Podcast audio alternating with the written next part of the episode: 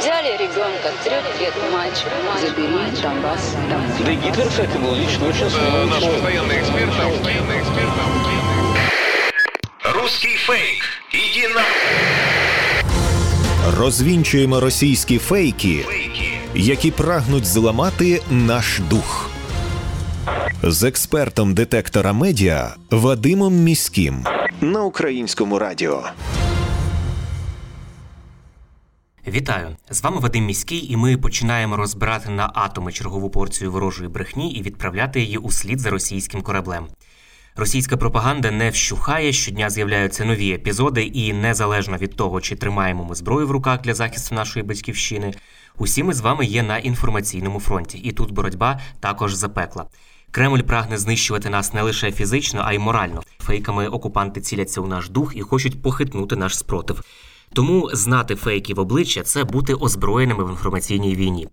Нагадаю, що для вас працює команда аналітиків детектора медіа, яка щодня фіксує та спростовує ворожу пропаганду. Ми не лише готуємо підбірки спростувань, а й розповідаємо про те, як навчитися розрізняти маніпулювання, шахрайство та дезінформацію самостійно. Запрошую вас розбиратися, де брехня, а де правда, вчитися розрізняти методи роботи пропагандистів і нести ці знання далі, тобто зупиняти поширення кремлівських вигадок і чуток там, де ви їх бачите і чуєте. У російських та білоруських змі поширюють повідомлення, що Україна, начебто, готується завдати удару по Білорусі. Серед об'єктів, по яких має нібито бути удар, як одна із пріоритетних цілей згадується станція зі складу системи попередження про ракетний напад Волга 1 Це неправда. Інформацію спростувала служба зв'язків із громадськістю головного управління розвідки Міністерства оборони України. Цитую, такі публікації абсолютно не відповідають дійсності, а Збройні сили України продовжують захищати нашу державу від окупантів, неухильно дотримуючись норм міжнародного права. Повідомляє прес-служба. У відомстві зазначають, що подібні меседжі поширюються Росією з метою затягування Білорусі у війну на територію України та приховування воєнних злочинів, що скоїли та продовжують скоювати російські окупанти на нашій території. У соціальних мережах поширюють повідомлення, що розміщення американських зенітно-ракетних комплексів Патріот в Україні означатиме, начебто, відмову від нашого суверенітету. Мовляв, це супроводжуватиметься введенням іноземних військ, і тому Україна втратить свій суверенітет. Крім того, у таких повідомленнях стверджують, що ці системи нібито неефективні, адже Саудівську Аравію вони не врятували від ракет та безпілотників. Але насправді все зовсім не так. Є два варіанти використання систем Патріот в Україні. По-перше, це можливість розмістити військові підрозділи США на території України. А по-друге, це навчити українських військових користуватися системами Патріот і передати ці системи Збройним силам України. В обох випадках це не суперечить принципу самостійності і незалежності України як у внутрішній, так і у зовнішній політиці. Українське законодавство дозволяє розміщення іноземних військових підрозділів на території України у випадках відсічі агресії або ж на умовах попереднього договору про тимчасове розміщення іноземних військових частин на власній території. Порушенням суверенітету було б примусове розміщення іноземної армії без попереднього узгодження цього питання з Україною. Однак про таке мова, звісно ж, не йде. Щодо досвіду Саудівської Аравії, вона насправді мала 108 установок Патріот станом на 2019 рік, коли два нафтові об'єкти були уражені безпілотниками та крилатими ракетами, які запустили єменські повстанці Хуті. Але, по-перше, жодна система протиповітряної оборони не надає 100% захисту від повітряних атак. А по-друге, невідомо, чи були захищені нафтові об'єкти Саудівської Аравії саме системами Патріот.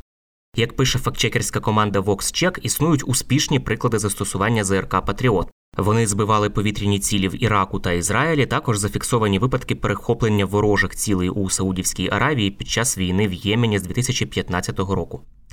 Поширюючи такі фейки, російська пропаганда намагається дискредитувати ефективність будь-якої західної зброї, яку надають Україні.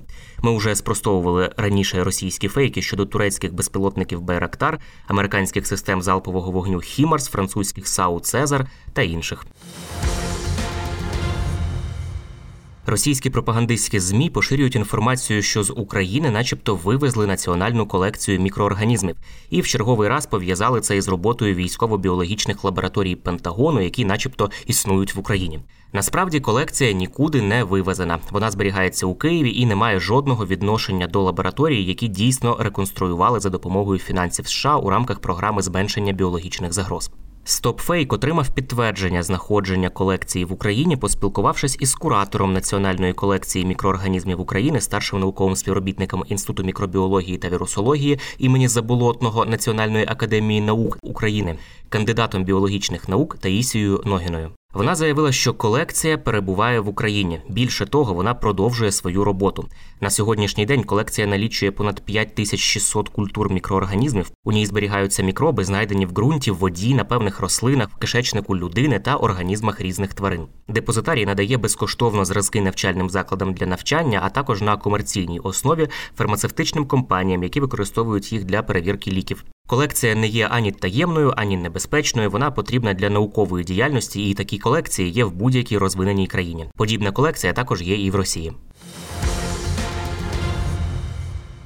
У соціальних мережах та на російських інтернет-ресурсах поширюють інформацію, що Німеччина, начебто, брала участь у розробці біологічної зброї в Україні.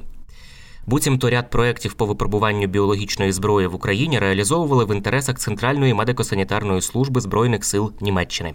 Інформацію поширюють з посиланням на начальника військ радіаційного, хімічного і біологічного захисту російської армії Ігоря Кирилова. Він розповідає, що нібито німецькі фахівці в Україні приділяли увагу збуднику конго-кримської лихоманки і проводили, начебто, скринінг на чутливість місцевих мешканців до цієї інфекції. Це неправда. Інформацію спростувала прес-служба Бундесвера у відповідь на запит фактчекерів зі StopFake. У відомстві повідомили, що ймовірно йдеться про українсько-німецьку ініціативу щодо біобезпеки, спрямовану на контроль ризиків зоонозних захворювань поблизу зовнішнього кордону Європейського союзу. Однак в межах цього проекту не проводилося жодних досліджень пов'язаних із біологічною зброєю. Крім того, схожі проекти реалізовані у Грузії, Казахстані, Узбекистані, Тунісі і ще п'яти африканських країнах. Також представники німецького відомства розповіли, що з 2016 року у Харкові реалізується німецько-український проект співпраці через небезпеку виникнення та поширення інфекційних хвороб на тимчасово окупованих територіях Сходу України. Жодного стосунку до розробки біологічної зброї цей проект не має. Російська пропаганда системно поширює фейкові меседжі про роботу біолабораторії та розробку біологічної зброї на території України нібито щоб завдати якусь шкоду Росії. Такі меседжі не відповідають дійсності і використовуються пропагандистами для виправдання повномасштабного вторгнення до нашої країни. Екс-нардеп Ілля Кива, який зараз переховується в Росії, розповідає, що Україна почала, начебто, процес здачі частини території Польщі. Російські видання Ріа Новості, Радіо Спутнік, Лайфру та інші поширили розповіді Киви про введення польських військ в Україну наприкінці липня. Звісно ж, це неправда. Як пише проект Гвара Медіа, приводом для вигадки стало те, що 11 липня президент України Володимир Зеленський вніс до Верховної Ради законопроект про особливий статус поляків в Україні. У ньому йдеться про надання громадянам Польщі можливості легально перебувати в Україні протягом 18 місяців із дати ухвалення закону. Поляки також матимуть рівні права із українцями на працевлаштування, ведення господарської діяльності, навчання в закладах освіти, медичне обслуговування на території України та окремі соціальні виплати згідно з українським законодавством. В офісі президента роз'яснили, що цей проект є виявом вдячності польському народу за солідарність та підтримку України.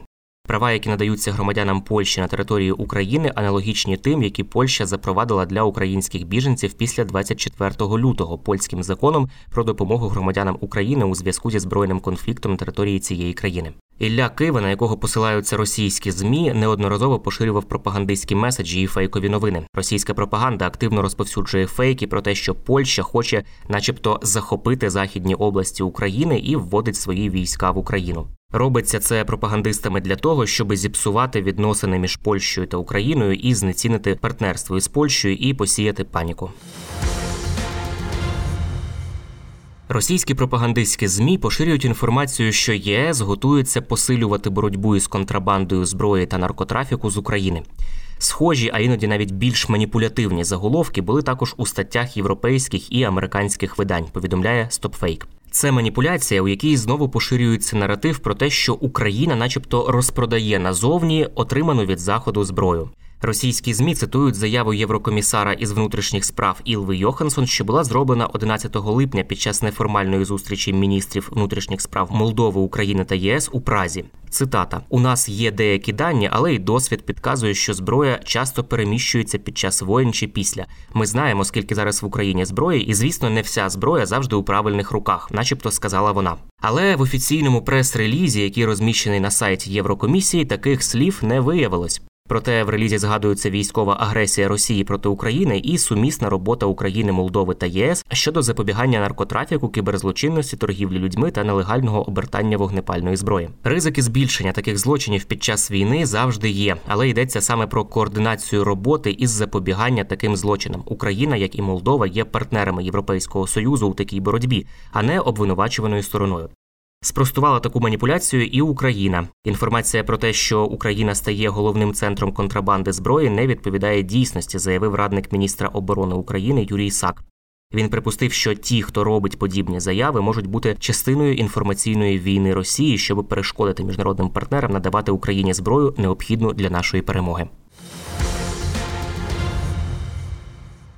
Це були головні фейки на сьогодні. Нагадаю, що не потрібно довіряти чуткам і пліткам, особливо якщо це якась напівсекретна тривожна інформація, яку переказав знайомим знайомих хтось із адміністрації, або ви прочитали її у незнайомої вам особисто людини в мережі. Як правило, за такими неконкретними джерелами та емоційним панічним викладом ховаються спеціально вигадані ворогом плітки, які мають намір нас деморалізувати. Це може бути також частина ворожих інформаційно-психологічних спецоперацій. Є офіційні джерела, і тільки їм ми довіряємо у час війни.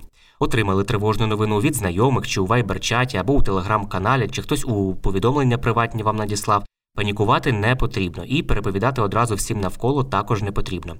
Спершу ми дивимося, чи є це в новинах суспільного мовлення, чи писав про це Офіс президента, Міноборони, Генштаб, ваша обласна адміністрація або місцева рада.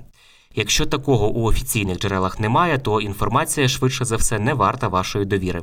Пам'ятайте, що плітки це потужний інструмент ворожої пропаганди, а наше з вами завдання не залишити пліткам шансу на виживання. Бажаю всім моральної витримки і нагадую, що всі ми бійці інформаційного фронту, і від наших дій залежить успіх всієї країни в інформаційній війні. З вами був Вадим Міський. До зустрічі. Русский фейк. Иди на... Розвінчуємо російські фейки, Фейки. які прагнуть зламати наш дух. З експертом детектора медіа Вадимом Міським на українському радіо.